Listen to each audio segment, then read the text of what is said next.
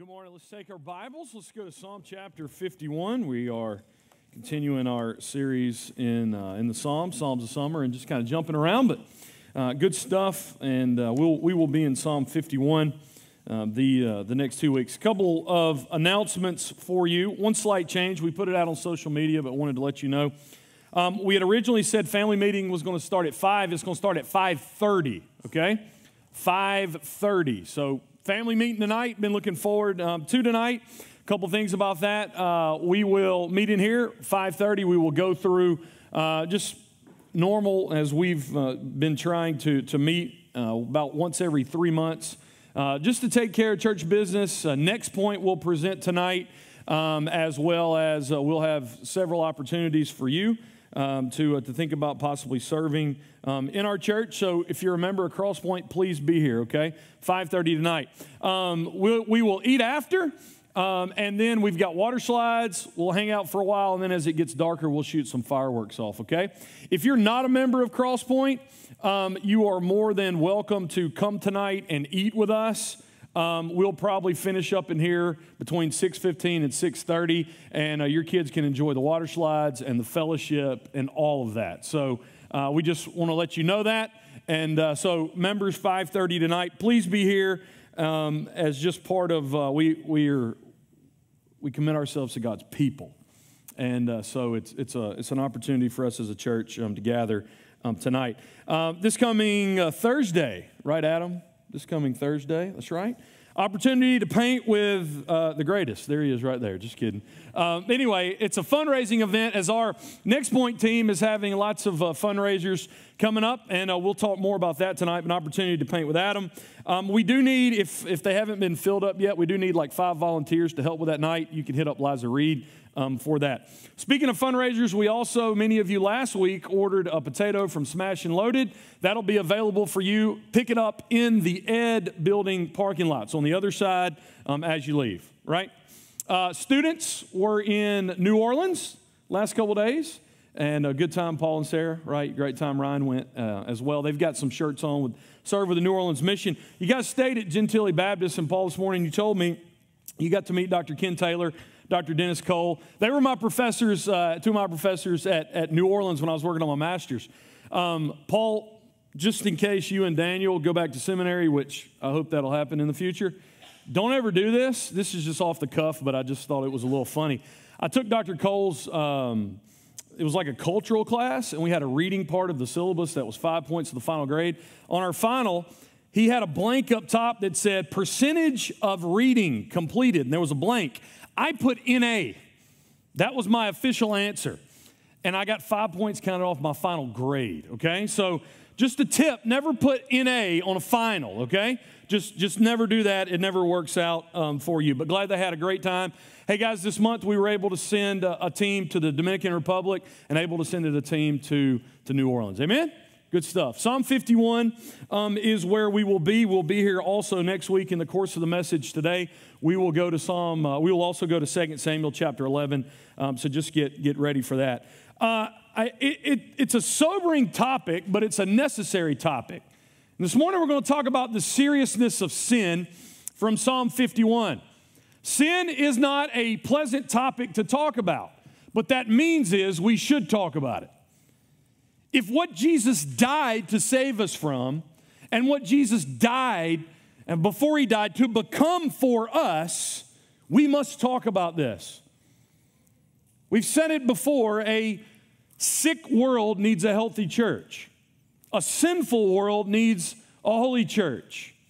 Sin is what keeps us out of the kingdom of heaven. Sin is what disrupts our fellowship with God. Sin is what causes us to not be used by God. Sin is why God became man. Sin is why Jesus lived a perfect life. Sin is why Jesus went to a cross. And praise God, conquering sin is why Jesus rose again. And in the Old Testament, you find David a situation where he is responding to personal sin. Now, the last several weeks, as I've prayed for you and thought about um, what to share, sin kept coming to my mind, which in some ways, any person that would endeavor to speak specifically about sin would have to acknowledge the fact that they themselves are a sinner. So this morning, I want you to know that I am sharing about sin to me first, but to you. And let me just say this because it needs to be said in a culture where our feelings trumped our facts. We need to be taught about sin so that we can hate it. We need to be taught about sin so that we can treasure the sacrifice that Jesus made for us. We need to be taught about sin so that when the moment of temptation comes, we will consider Christ to be our treasure and sin to be our enemy. And Psalm 51 is David dealing with that. So this morning, I want us to look at the nature of sin, how David got to this place, and how sin just has these crazy destructive effects. And then next week, we're going to look at his response, the appropriate response to sin. How we're called to confess our sin and forsake our sin and repent of our sin. And we'll find ourselves the rest of our Christian life doing that on repeat over and over and over again as we learn that sin, while pleasurable in the moment, literally has hell to pay, but Christ Jesus bore our hell for us so that whenever sin comes our way, we may choose Him to be far more precious to us than sin. Let's read the text Psalm 51. Notice the description before verse 1 to the choir master, which I think is interesting as we approach this. D- David, and we'll see it more next week, David made the worst time of his life a song for Israel. Well, that's wild, and that's what we sang about two, two songs ago. To the choir master, a psalm of David, when? When Nathan the prophet went to him after he had gone into Bathsheba. Let's read the first five verses. Have mercy on me, O God, according to your steadfast love. According to your abundant mercy, blot out my transgressions. Wash me thoroughly from my iniquity and cleanse me from my sin. For I know my transgressions and my sin is ever before me. Against you, you only have I sinned and done what is evil in your sight, so that you may be justified in your words and blameless in your judgment. Behold, I was brought forth in iniquity, and in sin my mother, did my mother conceive me. This is God's word. We're going to learn in a few moments the historical context for Psalm 51 when we get to 2 Samuel chapter 11. But David is speaking out of the deep darkness of his heart. And what he has experienced is first, what we'll see is the sickening nature of sin. David is crying out for God to forgive him, cleanse him, blot out his transgressions, to reconcile him. All these words that would basically mean that sin is to be dealt with because there is it is between you and God. Now, I do think it's interesting, and we must note this that Psalm 51 is the cry of someone who is righteous, who belongs to God, who has been made right. Now, this is Old Testament. But people in the Old Testament were declared righteous the same way that we are. They looked forward to the coming of the Messiah. They didn't understand it completely, but they knew that God would send someone. Now, we with full revelation look back, and so Old Testament saints and New Testament saints are saved the same way. They were declared righteous from what Jesus would do or because of what Jesus did. So, David is included in those who have been declared righteous. But Psalm 51, in the same token, to teach us about sin, for some of you in this place this morning, that you are not righteous with God, that you're still dead in sin and trespasses, that the wrath of God still bides upon you, that if you were to die today, you would not go to heaven, you would experience God's righteous anger in hell forever. Check this out Psalm 51 teaches you about the nature of sin. We need to be taught these things. As we get into the text this morning, just listen to a few quotes about sin. Billy Sunday said, One reason sin flourishes is that it is treated like a cream puff instead of a rattlesnake. Malcolm Muggeridge, sin is one of the most intellectually resisted facts, and yet the depravity of man is at once the most empirically verifiable reality. Just go to Walmart, right? Billy Graham. Self centered indulgence, pride, and a lack of shame over sin are now emblems of the American lifestyle. Thomas Watson, sin has the devil for its father, shame for its companion, and death for its wages. In one of his movies, Al Pacino said, Vanity is my favorite sin. Bill Maher said, Everything that used to be a sin is now called a disease. One philosopher said, Sin grows every instant, one does not get out of it. Tim Keller, sin is, isn't only doing bad things, it is more fundamentally making good things into ultimate things. Sin is building your life and meaning on anything, even a very good thing, more than God. Whatever we build our life on will drive us and enslave us. Sin is primarily idolatry. Sin is a suicidal action of the will upon itself. It's like taking an addicted drug. At first, it may seem wonderful, but every time it gets harder to not do it again.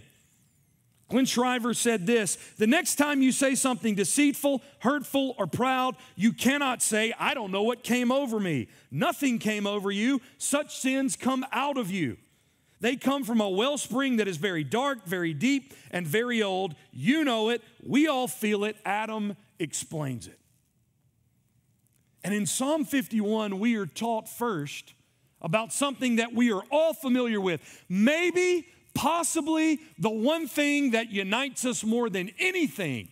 All human beings know the reality of sin.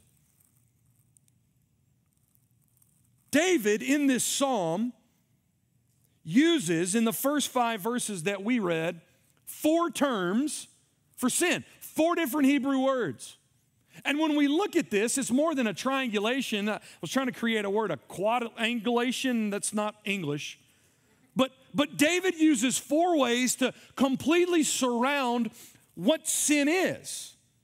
And I want you to see these because they give us the picture of why sin in our hearts and in our minds should be revolting, nauseating, and sickening to us. First, I want you to see that sin is transgression against God. Now, what I mean by transgression, the Hebrew word means rebellion. We find it in three times in Psalm 51. In verse 1, he says, Blot out my transgressions.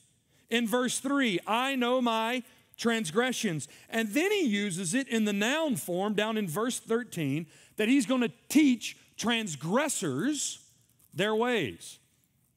When David's thinking about what he's been caught up in, he first says, I've transgressed.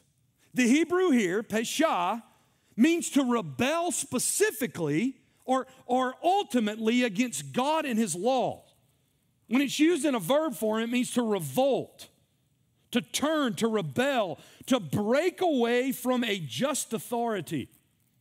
In doing so, you breach relationships, you turn allegiance, you rebel against leaders, and ultimately you reject authority. What David is saying, whatever he's done, he has looked at authority and basically said, I turn my allegiance from this authority and I will walk away from it.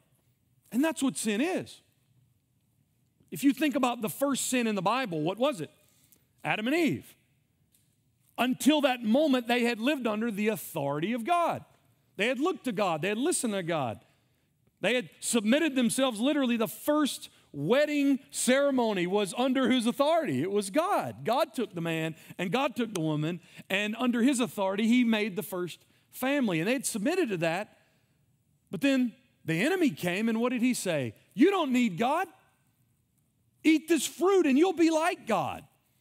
You can be the determiner of what right and wrong are. And that's what transgression is. It's saying, God, I don't need you to tell me what I need to do. God, I don't need you to tell me to tell me what the standard is. I will go into the God business for myself. And David is saying, what? Sin's transgression. It's rebellion. It's revolt. It's treason against God.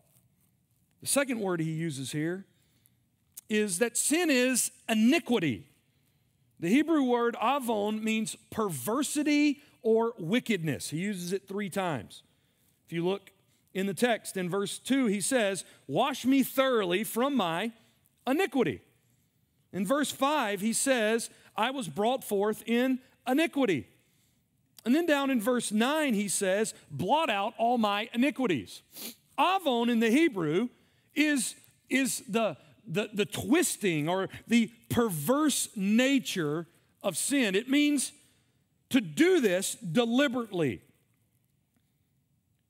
And it's almost like the revolting nature. You ever seen something that like that was just so vile it turned your stomach? Like I was scrolling through through Twitter this week and something popped up and it was it was just like revolting. It, it was it was something to do with some witch in this ceremony somewhere, and it was pretty clear that it was like demonic. And inside my, my stomach, I was like, first off, I was like, why is this popping up on my Twitter timeline, right? But secondly, it was just like I just wanted to hurl. That's the idea here. I was walking in Walmart yesterday, saw a shirt, full brazen, explicit language on it. A particular word in the English language that takes something that God had created as pure and twisted and makes it like something running through the mud. Just maybe wanted to. And that's the idea of iniquity. It is the nauseating nature of sin. It's twisting something to please ourselves. It's taking something that should be used for good and yet making something vile out of it. Now, it's interesting that this word avon often has a focus on guilt or liability incurred or the punishment that to follow. Meaning, somebody that does this, there's no question that they deserve to be punished, that the deed must be dealt with. I heard a story even yesterday that many years ago in one of these school shootings, the guy had left behind a suicide note. And the suicide note he said that what he desired, he, he didn't die in, in, the, in the shooting, but what he desired was he wanted to, for a police officer to shoot him. And so when they went to trial, guess what they did? Rather than giving him the death penalty, they forced him to have life in prison so that, guess what? There was more justice in uh, allowing him to live than to die. And that's what real justice is. Justice looks at the crime committed, and then justice looks at who has committed the crime, and guess what? Doesn't matter who you are, if you've done this, you deserve to be punished. And that's what's coming off in this word. Something is so vile, so twisted, so perverted, it must be punished. There's a third aspect of sin that we need to see in here, and, and it may sound redundant to you, but he uses the word sin. so, so sin is sin against God. And the word here, chata, means to fail or to miss the mark. He uses it actually six times, so double the first two. He says it in verse 2. Cleanse me from my sin. He says it in verse 3. My sin is ever before me. He says it in verse 4. Against you, you only have I sinned. He says it in verse 5. In sin did my mother conceive me. In verse 9, he says, Hide your face from my sins. And in verse 13, in the noun form, sinners will return to you. Chita has this idea that we basically miss a mark or we miss a way and we fail, and thus we are not acceptable or whole before God. So notice one is outright rebellion, one is just twisting and perverting and vileness, and this one is I missed the mark. I failed. I didn't meet the standard. But the fourth word he uses, he only uses it once in Psalm 51. It's in verse 4. Against you, you only have I sinned and done what is evil in your sight. The Hebrew word ra means morally or ethically bad. It's basically the antonym of all that it's good. And so I think it's right for us to say sin is the antonym of God's character. It's the antonym of God's attributes. And so Without Christ, without grace, our nature by default is what? It is the antonym of God. All that God is, we in ourselves are, his, are, are the antonym. Now, even though we're broken and fallen, we're still made in His image, praise God, but that image is broken, it's blurred, it's distorted, and we are, in our nature, bad. That's why we do bad things. We do what we do because the Bible teaches we are that way. Ra is what is disagreeable to God, it is what God says is bad. And can I remind you this morning, God is the only one who can tell us what is right and wrong.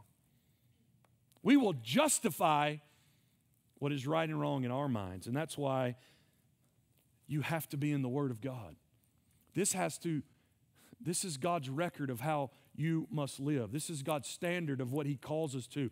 And many of us allow culture to define for us what sin is. Many of us allow the, the, the, popular society to tell us what is right and wrong. But check this out God knows what's ra. And God calls what's ra.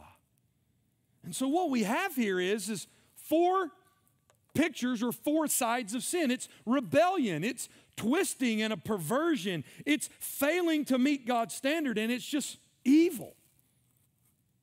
I think John Piper has a very exhaustive definition of what sin is. Here it is What is sin?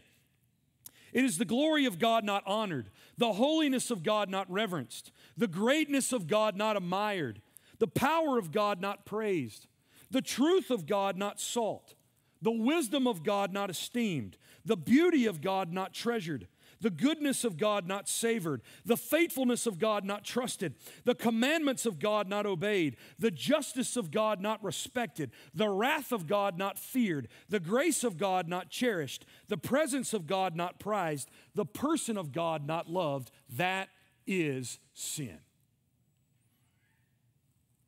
Why then, in Billy Sunday's words, do we treat this like a cream puff rather than a rattlesnake? And how can David, even as someone who composed so many of these Psalms, who was so faithful before the Lord, how did he end up in Psalm 51? Go with me, if you would, to 2 Samuel chapter 11. And we will see what I want us to bring out as the second truth this morning. Not just the sickening nature of sin, but second, the collision course with sin the collision course with sin.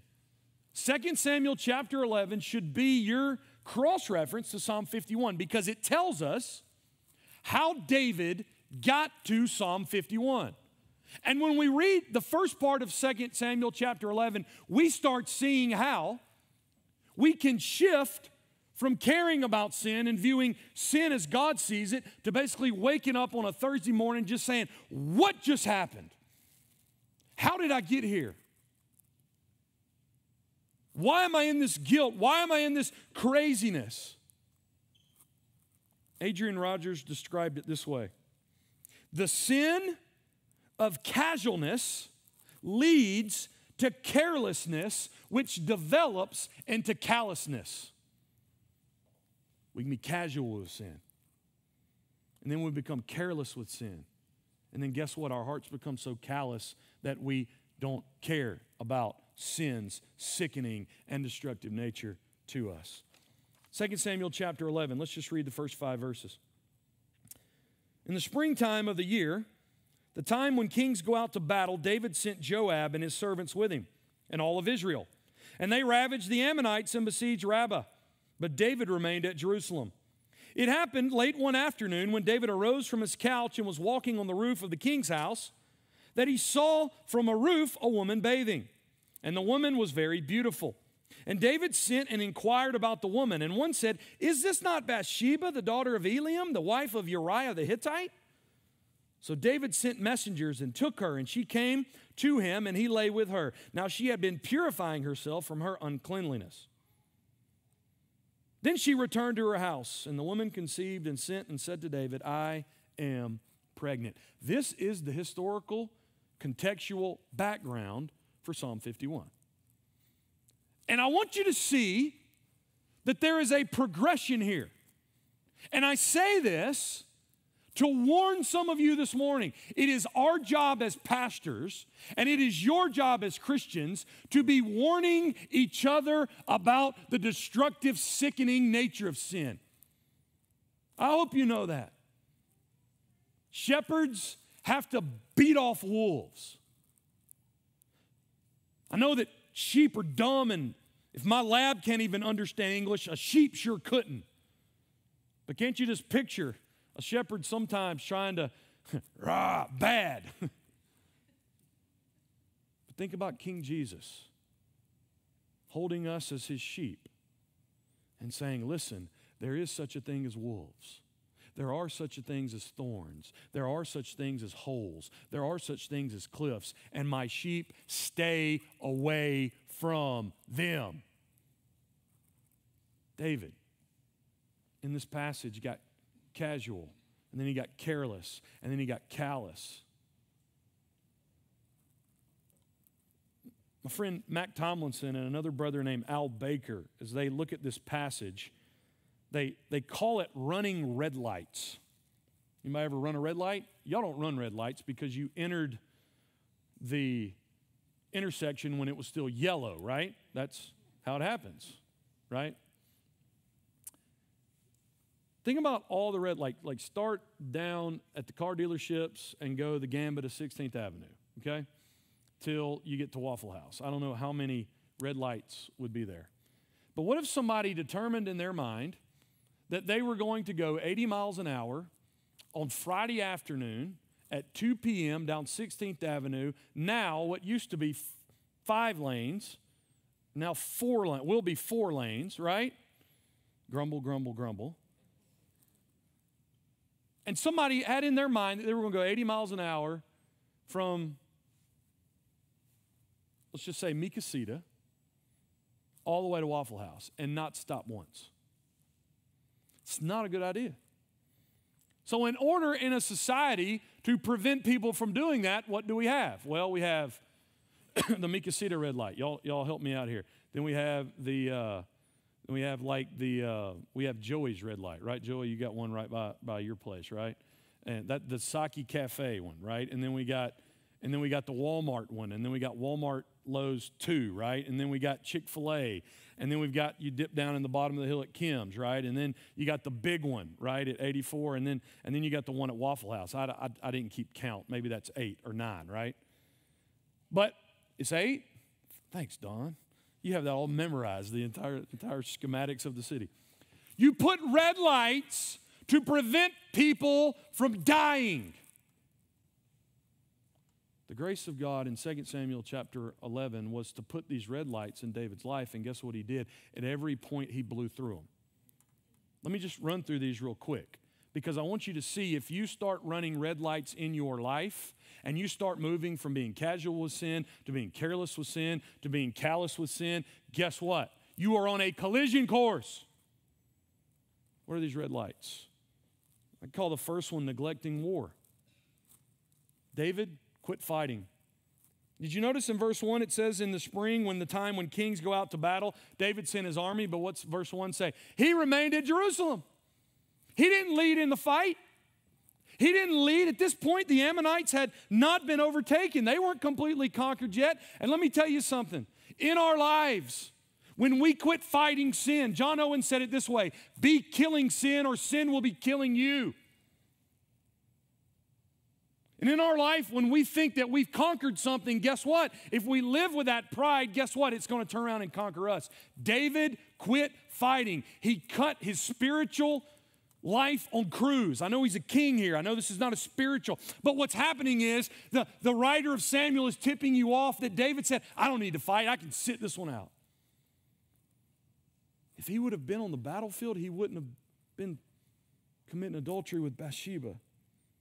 There's a second red light here. I'd call it laziness or idleness.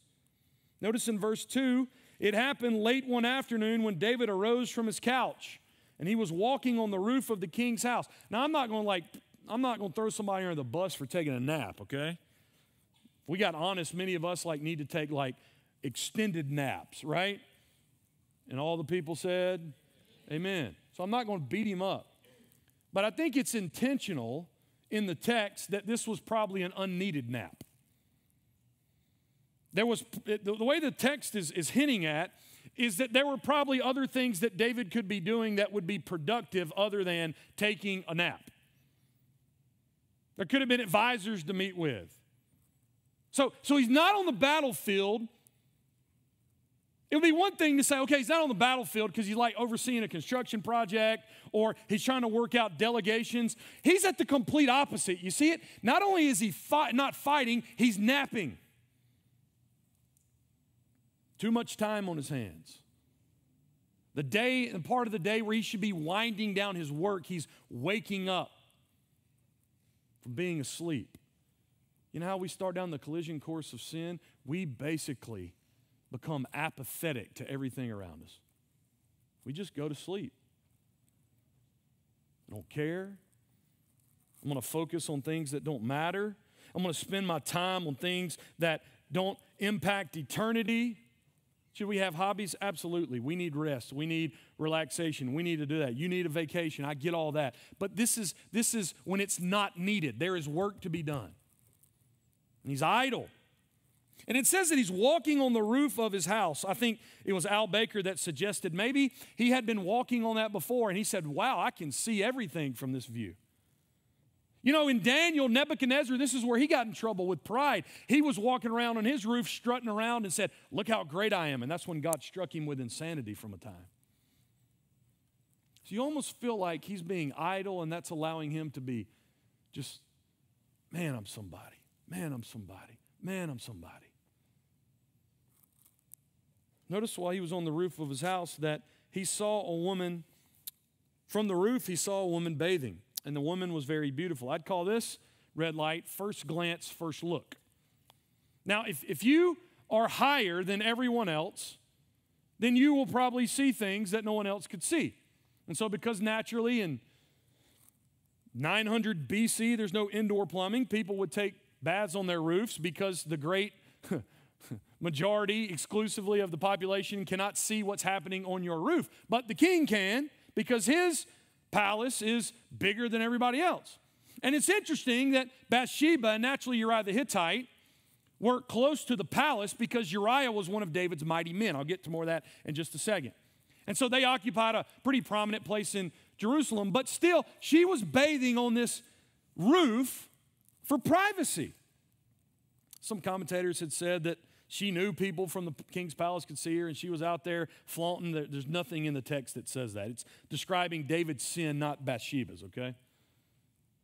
But it's interesting that it says, he saw from the roof a woman bathing, semicolon, or break. Now, there's nothing wrong with that point. The text should say, and David turned away and walked somewhere else.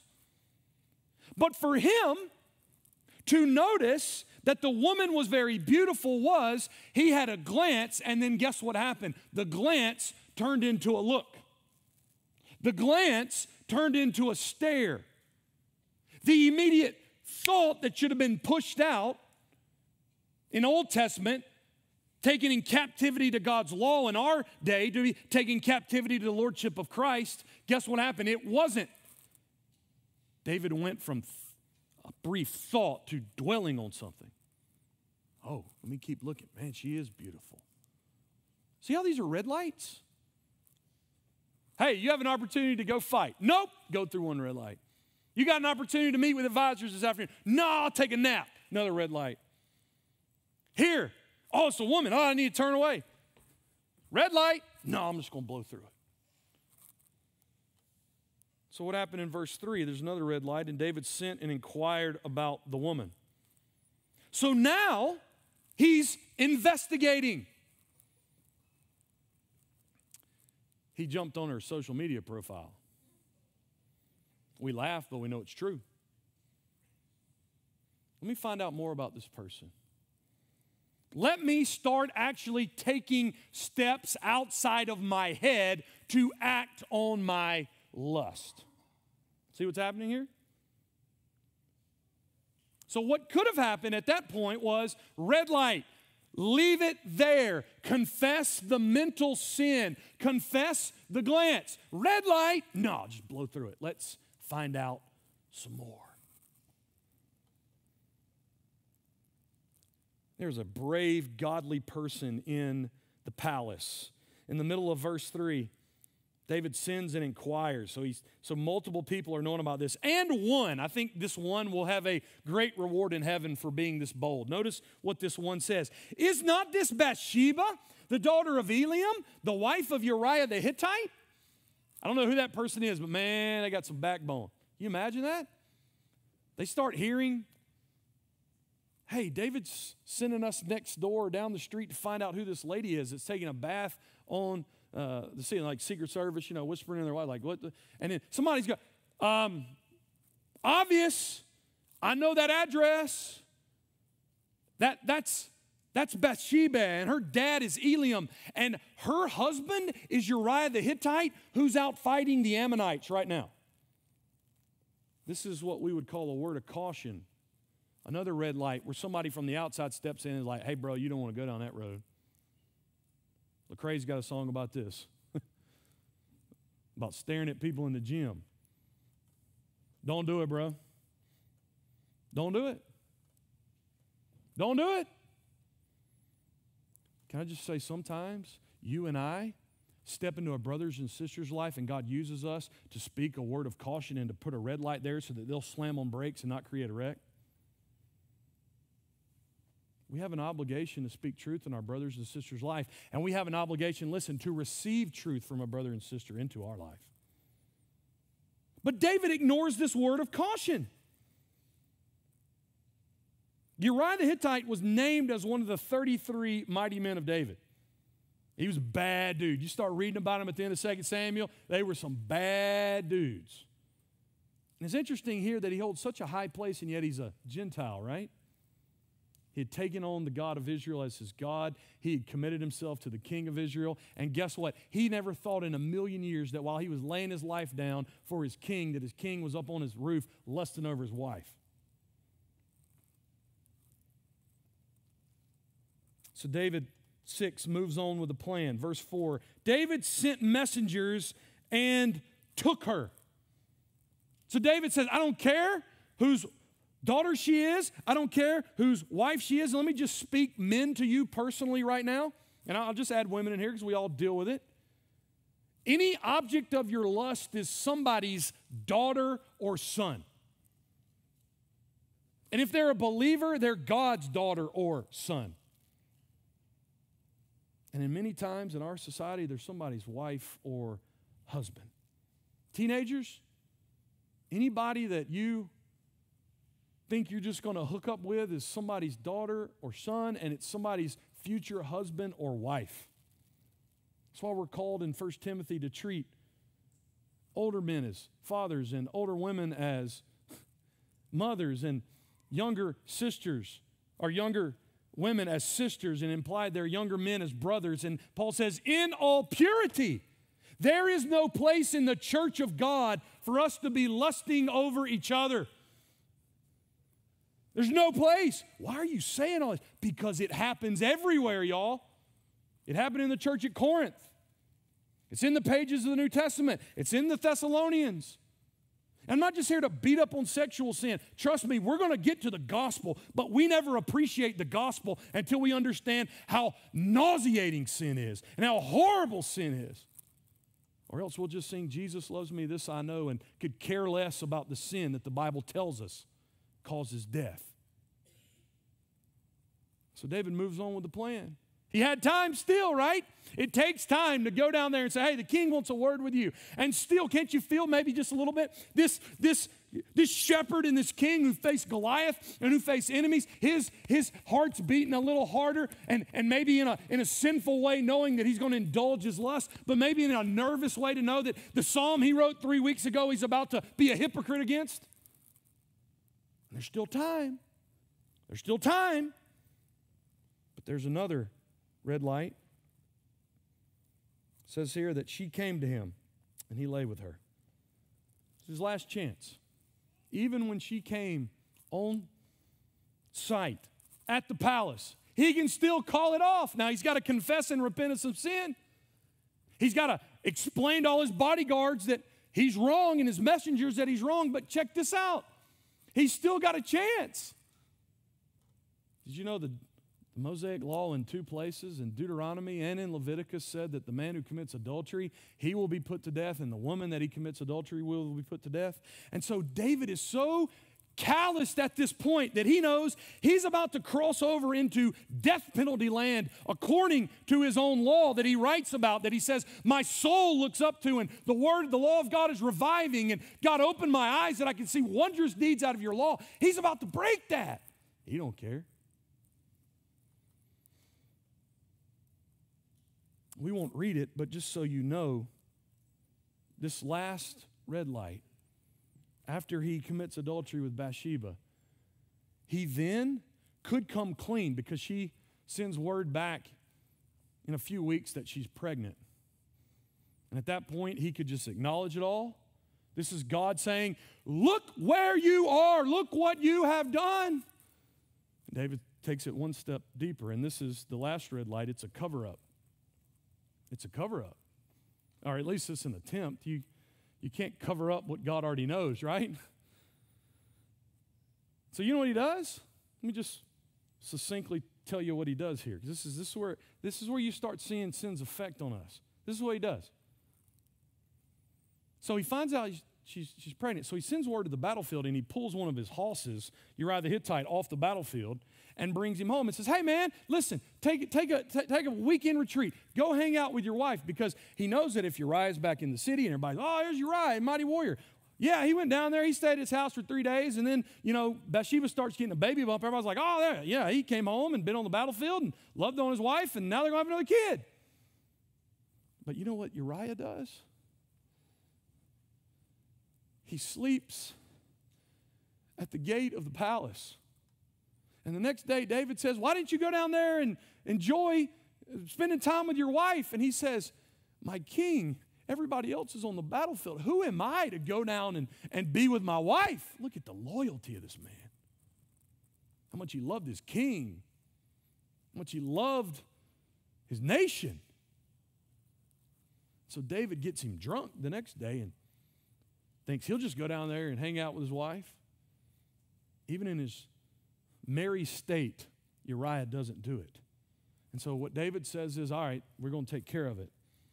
So David writes to his commander Joab and he says, the next time you go into battle, put Uriah on the front lines where the heaviest fighting is because I got to take care of this. And guess what happens? Uriah dies.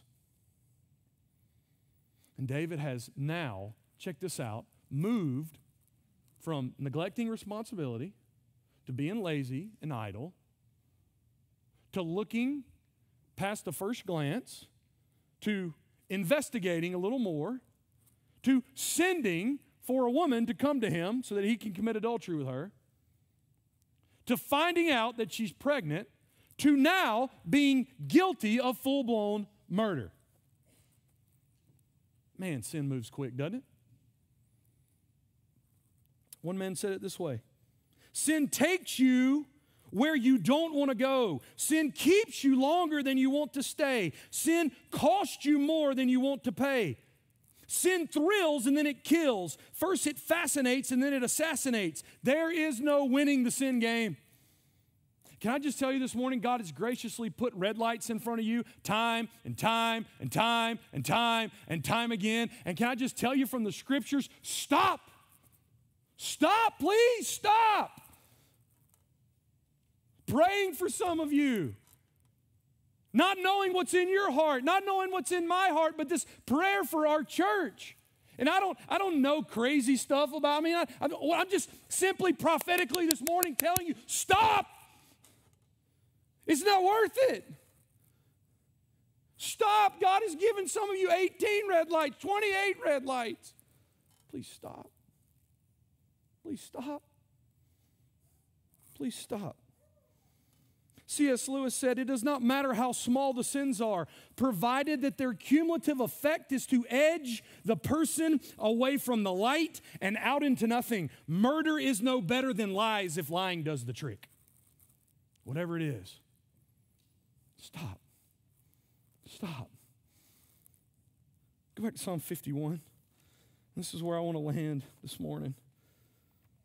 Some of you are like, man, this dude's lost his mind. No, I don't want to see your life destroyed by sin. And I want you to understand that coming to the light, while it may be painful, guess what? Light heals. Truth heals. If we walk in the light as He is in the light, we have fellowship one with another, and the blood of Jesus Christ, His Son, cleanses us from all sin.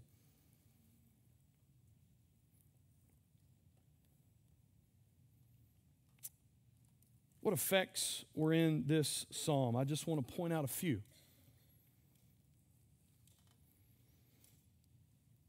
So we know why he's crying out like this now. This is some months later. I'll mention it next week, but Nathan the prophet had gone and confronted sin, confronted David's sin. And so David now, out of the fact that he's been busted, not just by, the, by knowledge now, but he's experienced deep conviction of God, he cries out. But he realizes that there's effects, and that's the third truth this morning, the destructive effects of sin. You see, as we look through Psalm or uh, 2 Samuel 11, you're just like, dude, like, what was going through your mind? Sin causes you to think irrationally. Did you know that? Like, why would you do that? Sin causes us to act wildly. Sin causes us to always be grabbing for what we don't have and not being thankful and appreciative of what we do have.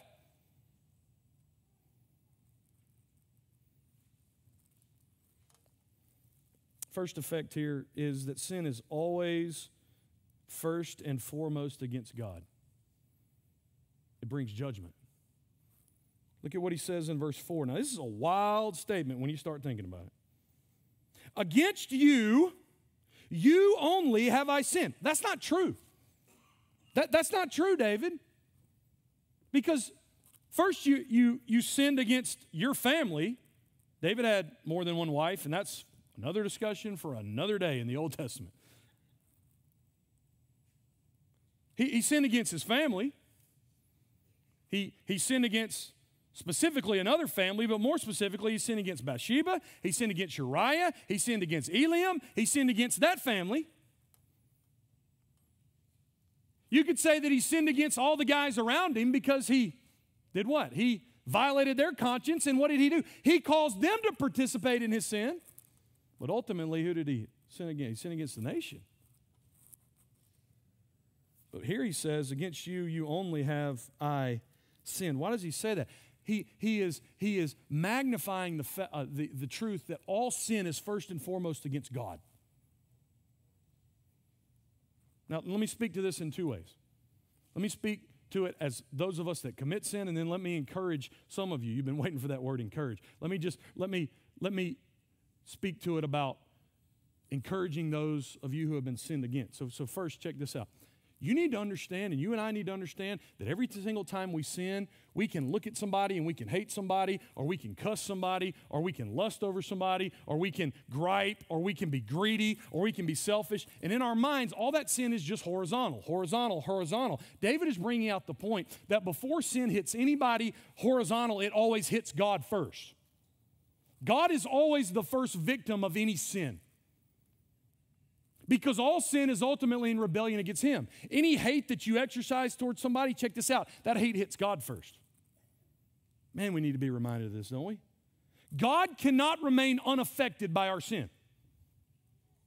Relationally, purposefully, willfully, all sin is. So that's why David says this Against you, you only have I sinned. But let me say this to encourage some of you. Can I just encourage you? Check this out.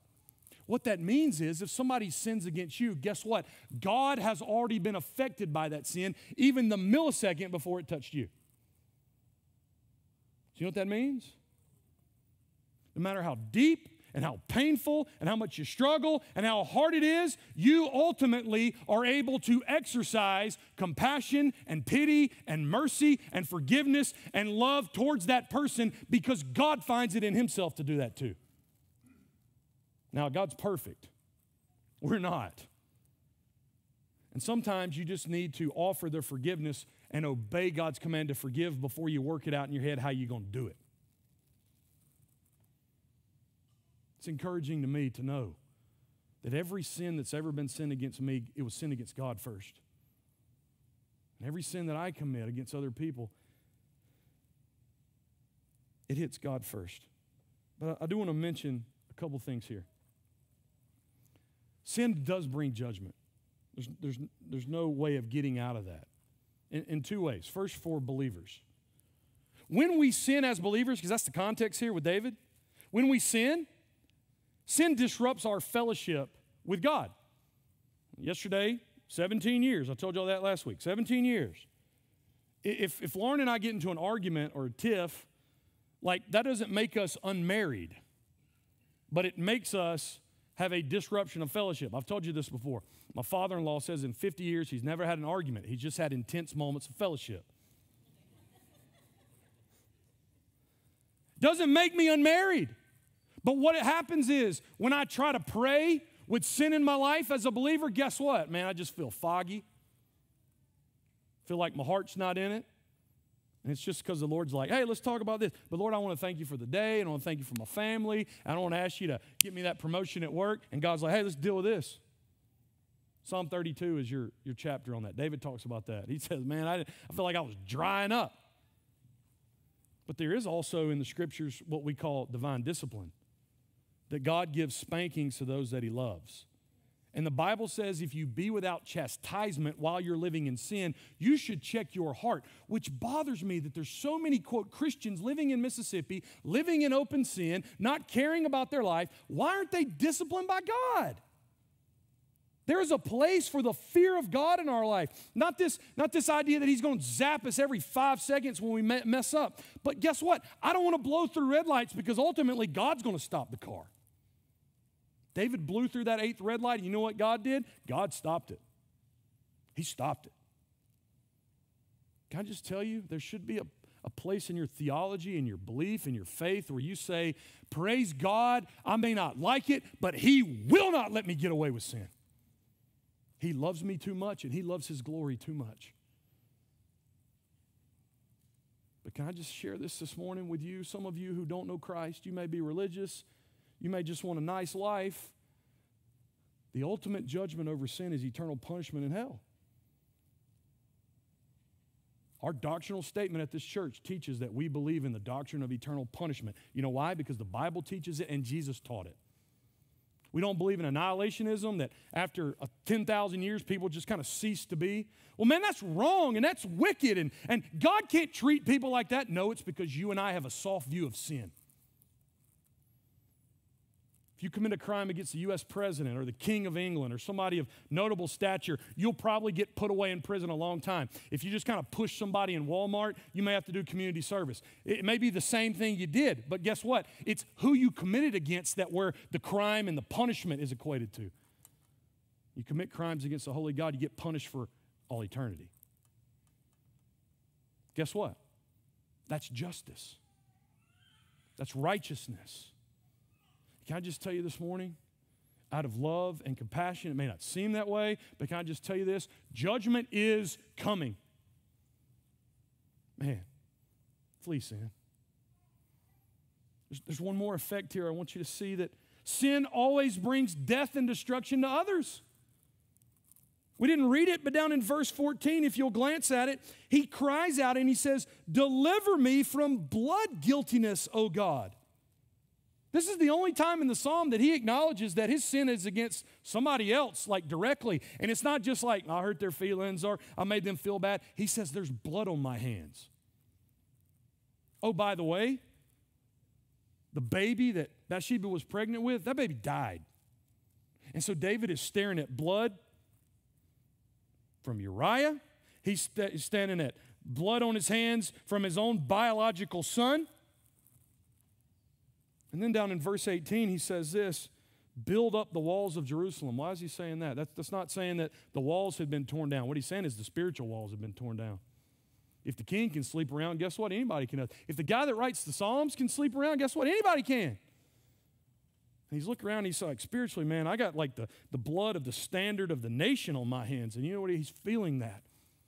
The lie of the enemy is that your small little hidden sin doesn't affect anybody else. Check this out sin always affects everybody else. Don't believe that. It always does. And can I just tell you this? The sin of adultery is prominent in this text, but you could say that all of David's non physical sins, his lust, his pride, his greed, the fact that he thought he could get away with it, may resonate with some of us. Some of you say, well, man, I never committed adultery. Well, Jesus said if we lust in our, our minds, we've already committed adultery. Jesus says that we may not have murdered anybody. If we hate in our heart, we've already committed that murder. So some of us this morning need to ask ourselves, man, are we, are we being playing with sin? Are we playing with a, a rattlesnake? Or are we playing with something that could kill us? Now, we'll get to it next week, but I want to end this morning noticing David comes before God asking for mercy and cleansing and blotting out because check this out. He knows that God is not just a holy God and a righteous God and a wrathful God and an angry God and a God who righteously judges sin. He knows that in God's character there's mercy and there's grace and there's love and there's forgiveness. This is where I want us to land because this gives us hope as we leave today. We cannot escape guilt and judgment of our sin except through Jesus. As horrible as sin is, as terrible as sin is, as vile as sin is, God is willing to free us and forgive us and to not hold our sins to us any long, anymore. I think sometimes we get so caught up thinking about ourselves that we say, yeah, of course he should respond that way. What if somebody sinned against you, committed a crime against you, and you sat in the courtroom and you watched the judge just let them off? You wouldn't think that that was a judge of justice. You would think that he had no concept of justice. And Paul deals with this in Romans 3. And Paul's like trying to answer the, the world because when you read the Old Testament, you say, but, but God had to kill David. He, he's deserving of death. And you read about a guy like Samson, like who, who thinks with testosterone all the time.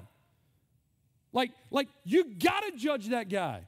And you look at Abraham, you look at all these like guys that we quote heroes who have these crazy just like moments of insanity. Noah, God saved me and God saved everybody, and I'm gonna build an altar and then I'm gonna go get hammered the next minute. And you read the Old Testament, and Paul's like, How in the world can God let people like that off the hook? And I guarantee you what goes through Paul's mind I used to kill Christians. How's God gonna let me off the hook? And some of us can just go through these red lights and we can go through the filth of our sin and we can say, How can God let me off the hook? John Stott quote, game changer, should make you weep internally or externally. Here it is. The essence of sin is we human beings substituting ourselves for God, while the essence of salvation is God substituting himself for us. We put ourselves where only God deserves to be, God puts himself where we deserve to be. Look at a cross. God in the flesh. Looking out on a world that has vainly attempted to take God off the throne and put themselves there. And because they have done that, because we have done that, we deserve wrath and judgment. And God is righteous to shut up heaven, never say anything to us, and blast us all into eternal hellfire. And yet God becomes man. And God looks out at all these people that have substituted themselves for God. And what God does is, God substitutes himself for them.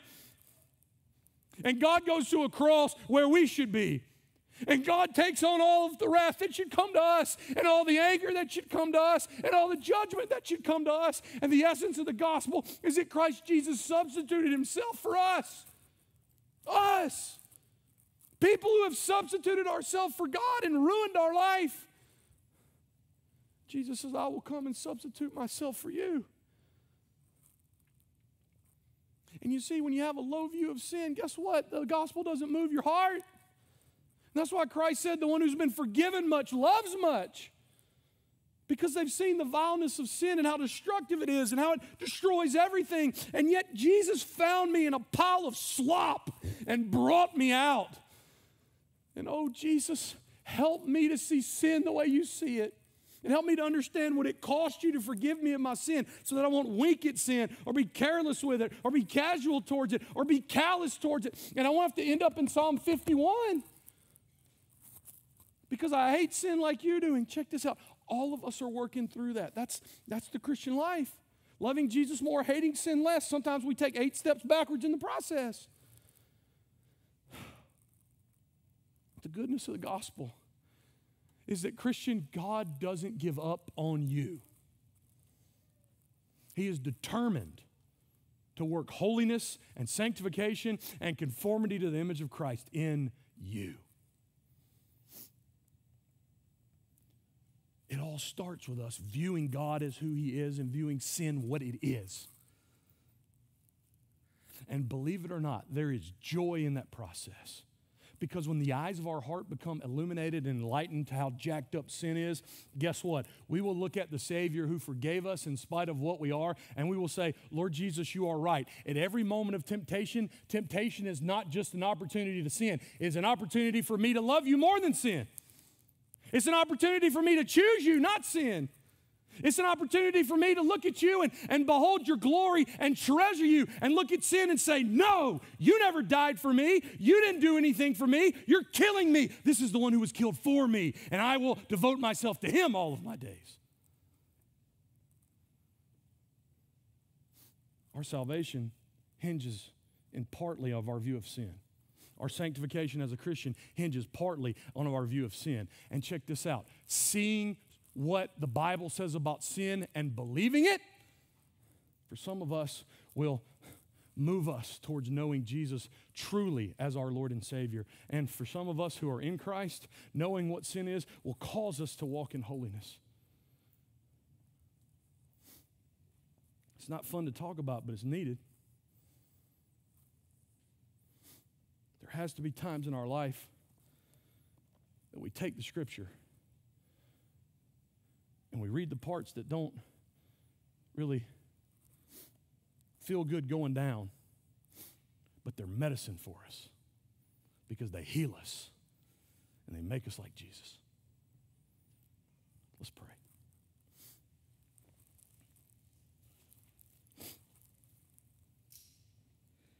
Lord, we need you this morning.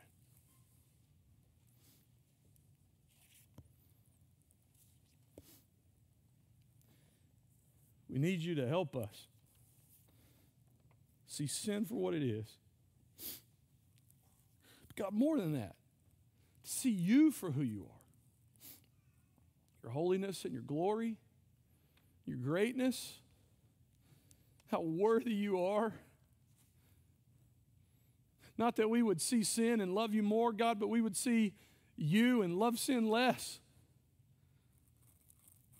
Lord, as an old saint prayed, I pray in our hearts, God, don't let anything that should live in us die. And Lord, don't let anything that should die in us continue to live this morning. Point out our sin, God. Show us where we've just blown through red lights.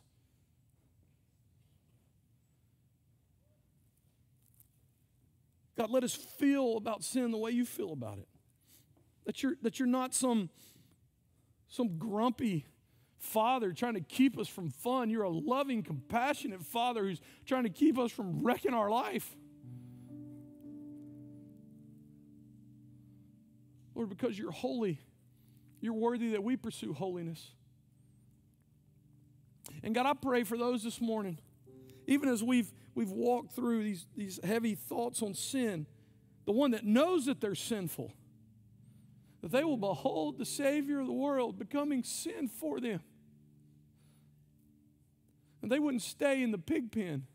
They would get up and come to the Father who's willing to forgive and reconcile and save and redeem. Because that's who you are, God.